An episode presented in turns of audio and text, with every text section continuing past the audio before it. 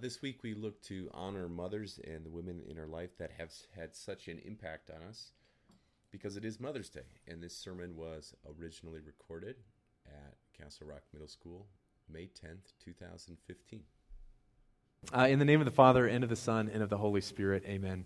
Now, once a year, we'll play that hymn. He, the same guy who wrote the words for that song, I think, is the same one. Jaroslav is how you say his name. He wrote um, Now the Silence, which is, again, a super difficult hymn to sing, but again, one of my favorites. He's good with words. He did the words for Go My Children as well. I think they're pretty good.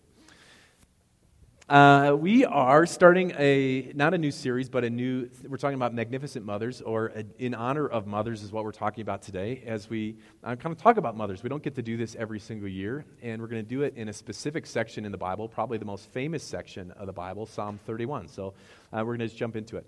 I just heard an anecdote about uh, this is about George Herbert Walker Bush. This is the old George Bush. So George Bush, uh, the story goes that they were driving in Texas, and maybe you've heard this. They're driving in Texas. They had the whole motorcade going along, and they stop at a gas station. And they get out, and the guy is really excited to fill their gas. So he fills the gas up in the vehicles, and uh, really excited. But then Barbara recognizes the man.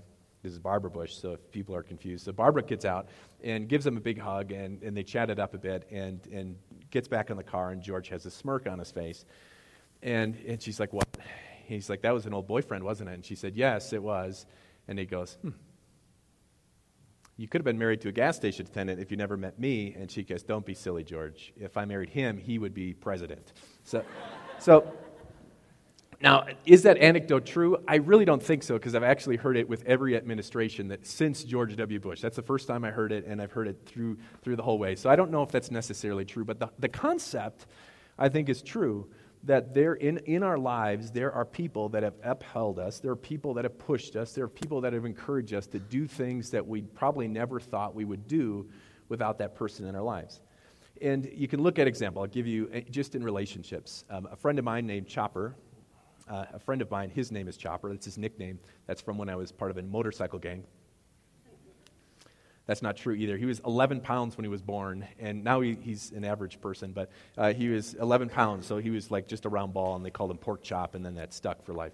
So Chopper and I were observing, this is in high school, we were pretending we were cool, like leaning against the lockers, observing the, the relationships, the romantic relationships in high school.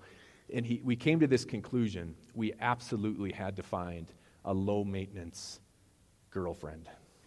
Because there's like the world there's like princess girlfriends and then there's the low maintenance girlfriends.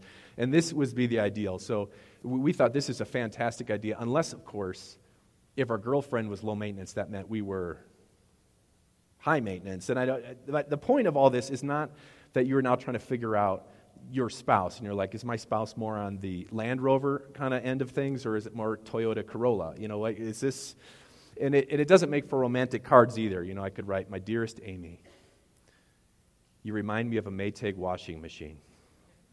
Now, it would be a high end one, you know, front loading and very beautiful, but, you know, you kind of lose some of that.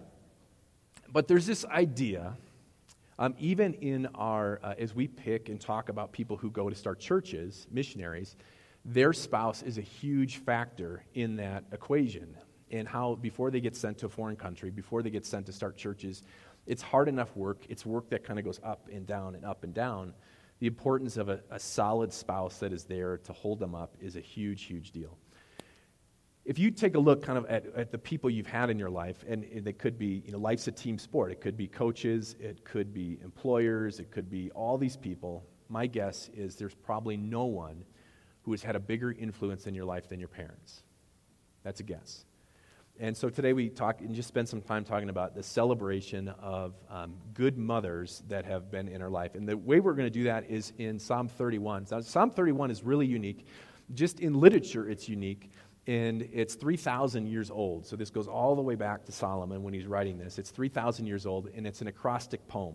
And what acrostic means is the first letter of each of the lines. So if you had a Hebrew Bible, and you'd open this up and you'd look the first line i'm going to do it for you actually with hebrew it would go that way but we won't get technical um, so the first line would be like aleph beit gimel dalet hey vav zayin chet yod kaf so it, you go right down the line the same way and then each line would say one fact about um, women in this case so here's an english example we can see the letter a it should be glowing right now a A godly woman is to be praised. We're just making this up at this point.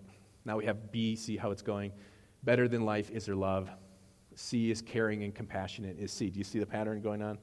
Right. So if you keep this up, eventually you start to talk more and more like Yoda because you have to start with a specific letter.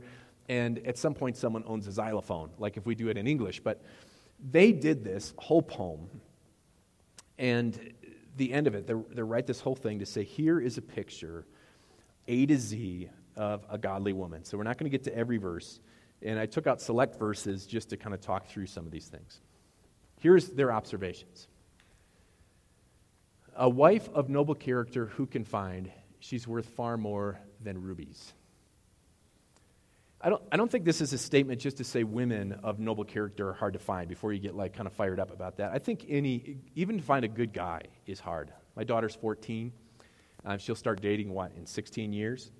And I look around at the landscape of guys around. There's not a ton where you're like, yes. It's not like you just go to the mall and I say, hey, pick any of these guys because I think we got a lot of winners here. That is not the case. And I'll just put it to the other end. Their observation is to find a woman of noble character, a woman who has dignity, a woman who um, looks to see what the Lord has taught her, a woman who holds to God's word, a woman who can't you know, squat 400 pounds but holds up the family with uh, what they see as important, which is built on God and God's love and sacrificial love, not about serve, serve me, but I'm going to serve and honor you. That's hard to find, no matter where you look. It says for, worth far more than rubies. Her husband, oh, that's well, Abraham Lincoln, his own mother died when he was nine years old, said, No man is poor who had a godly mother. Her husband has full confidence in her and lacks nothing of value. She brings him good, not harm, all the days of her life. These two kind of concepts go together. Uh, the first one is saying this when you make this connection of finding this noble person, it's. Uh, it's built on an honesty that says you can just leave this person alone. So let me give you an example. Uh, there is a, a, text prank by some celebrity, apparently a celebrity. My daughter's told me about it, so I looked it up and I've never heard of the guy. But his text prank was this You were supposed to text your, the person you were dating and say, I have not been fully honest with you, and then not respond for an hour, which is kind of funny, but not funny. The funniest one, and then you're supposed to take a picture of the responses as people are like, "Oh, I'm, you know, I'm, you're killing me here. What's going on? You got to tell me what's going on," et cetera, et cetera. One just said, "Me neither."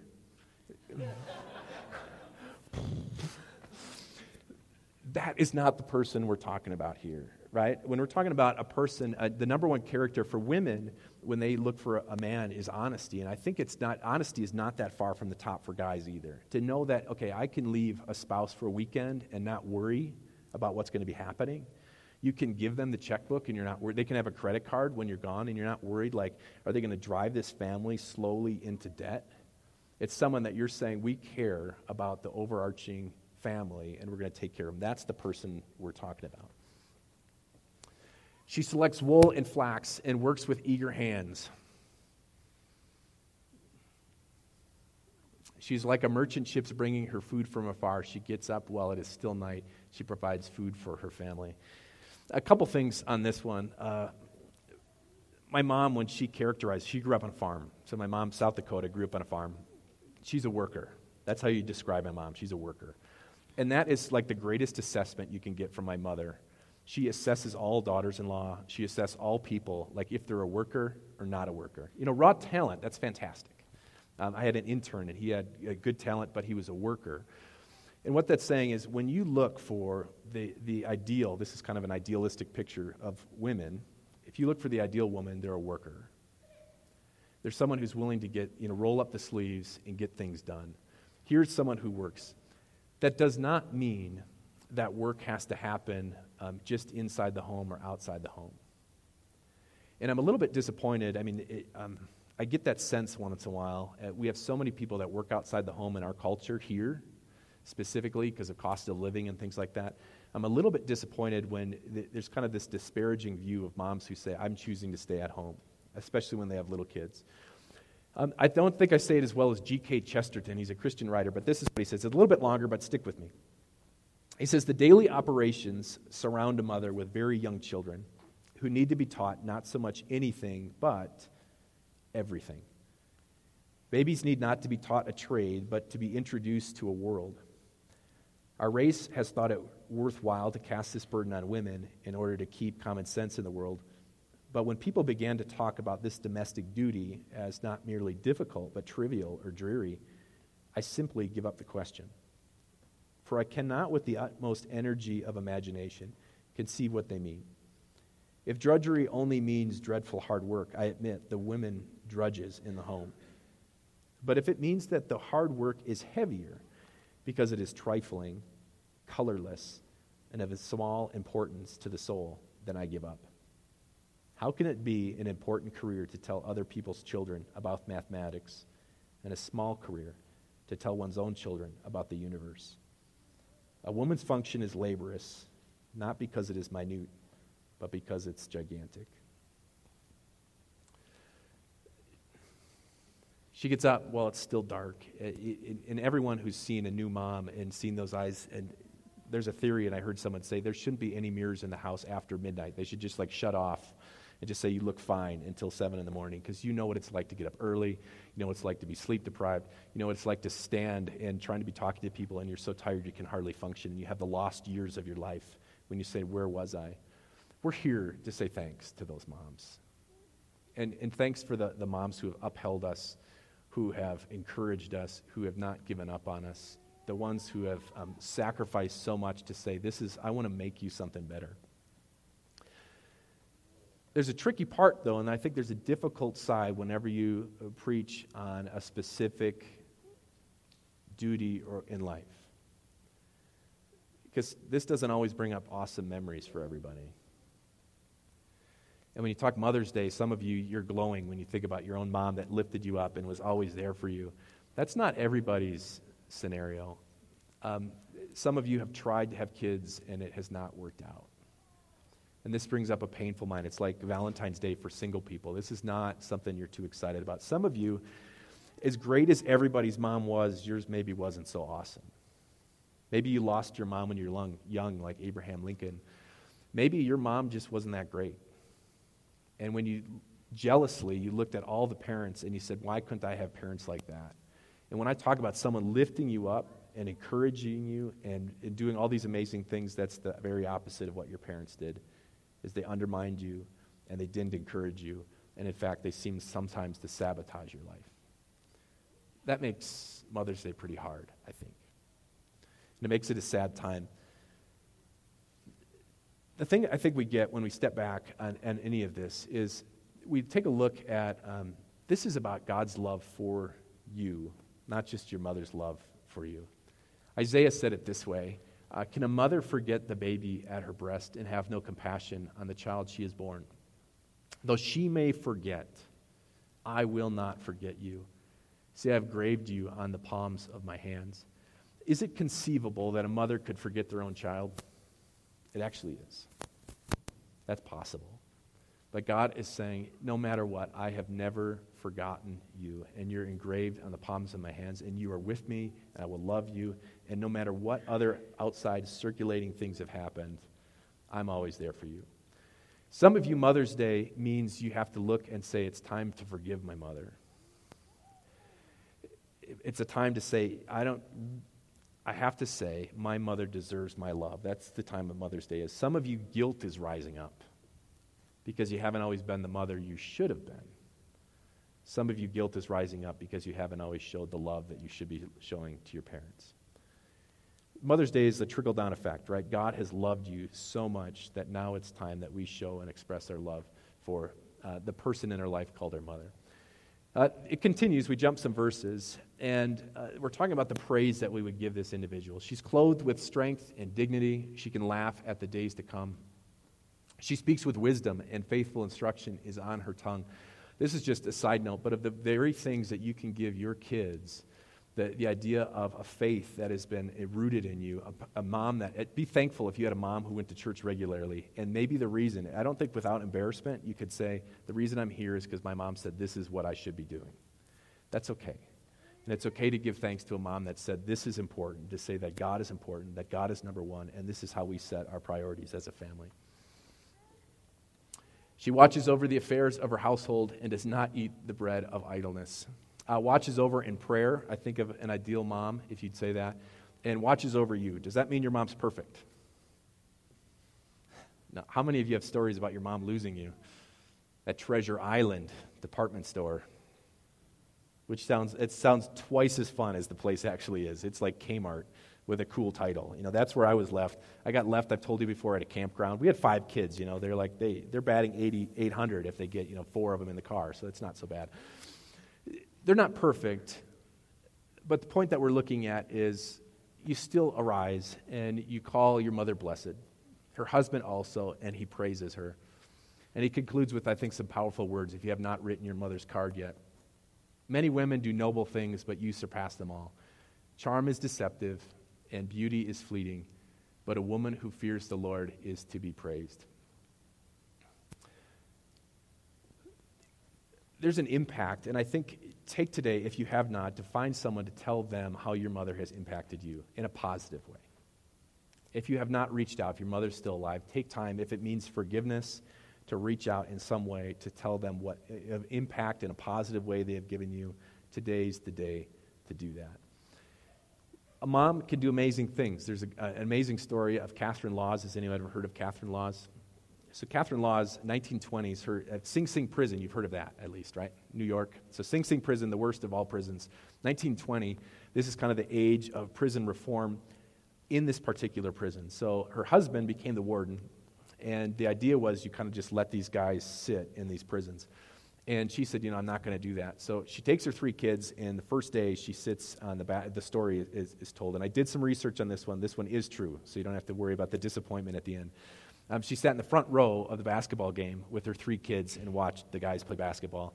Uh, one of the prisoners, he was a murderer, uh, couldn't see, so then she taught him Braille.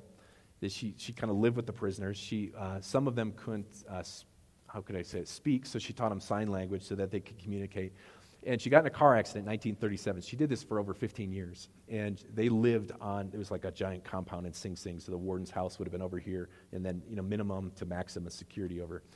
Uh, she got in a car accident, and um, the, warden, the, the warden didn't show up that day, so the acting warden went. And the, the way he describes it is that murderers next to robbers, next to all these people, had their face pressed against the fence because her body was being laid at her house, three quarters of a mile away. So the whole prison yard is there. Men who haven't cried in years are crying because this person who was like a mother to them was uh, not there. And the warden acting, the story says, said, Oh, go ahead, just be back by night. And a thousand prisoners attended her funeral, and every single one of them came back that night. They're honest, upright, and doing what a mother would love. Pretty awesome story, right? Mother Teresa says, uh, you can't feed the whole world, but at least I can feed one. And for some of you, you probably aren't going to influence the whole planet of men in the world, but God has given you kids right here. And maybe it's one or two or three or five, but God has given you these kids. I talked to a mom, and she was cleaning up, and I, I asked her, like, don't you ever get sick of it? She was like, well, kind of. Uh, but I just remember I'm the only mom they'll probably ever have. You know, I know it gets tiring and exhausting. And there's days you just want to pull your hair out and you're going like, whatever this guy's talking about, give me a break. But God has given you kids right here. So I think the two things you can give your kids. Number one is contentment. Be a mom that looks at their kids and says, I'm happy with my situation. I'm not going to be jealous of the skinnier mom or the more together mom or the worldly, more successful mom. And I'm not going to find my worth with looking at the heavier mom, the one who's not quite all together, the one who's not quite as successful. I'm going to be content with what God has given me. I'm going to work with my own schedule and design my house the way that I want it and just be happy with God has given me. And number two, I couldn't quite put it as well as a, a blogger named Linda Booksta. I don't know if any of you know her. She's out of Milwaukee, someone I know. Uh, she said it this way uh, To be honest, I probably spend an inordinate amount of time trying to be the perfect mom. I accommodate schedules, plan weeks worth of meals, make sure school papers and forms are signed, and have answers to life's quandaries. None of that makes me a good mom. It just makes me, just means I'm attentive to parenting details. You know what makes me a good mom? Jesus. Even if all the bills, uh, the balls I am juggling were to drop, God would still not stop loving me. In fact, He'd love me more because His love covers over a multitude of sins. Jesus paid for the times I'm impatient with my kids, even when they're getting along. He covers the times when I don't follow through on my promises. He says, Today's a new day for you to spend less time on your computer and more time with your kiddos. So I can still take care of important tasks, but spend more time admitting my sins, asking for forgiveness, and being genuinely thankful for Jesus. A sinful, forgiven, grace covered mom is ultimately the best gift I can give, the best you can give as well. A lot of mixed feelings come when we start talking Mother's Day. Some of you are so excited because you can't wait because you had such an amazing mom and you're saying, I give thanks to God every day. Some of you are disappointed because your mom wasn't all that great. Some of you are disappointed because you haven't been the mom you should have been. Some of you are disappointed because you haven't shown the thanks to your great mom that you could have. At the end of the day, it's about Jesus' love poured out to you. Pick your own situation, figure out how can I honor God in this situation? How can I take steps forward to be a better mom, a better son, a better daughter, and a better Christian? Amen. Uh, Heavenly Father, Son, and Holy Spirit, you compare your love to uh, a mother. You said, as a hen longs to gather the chicks, you long to gather up the people of Jerusalem. And we know that you desired to gather us up, so the Holy Spirit was sent. The Holy Spirit has given us faith. The Holy Spirit has transformed us. Help us in all our uh, difficult situations and great situations. Help us give thanks for the amazing mothers who sacrifice so much, who are uh, taxi drivers and counselors and nurses all wrapped into one. Uh, but also help us to, uh, in this exhausting world of pressure, not lay aside the idea of perfectionism and instead, in your grace, stand forward as mothers and daughters and sons, uh, living your life for you. Amen.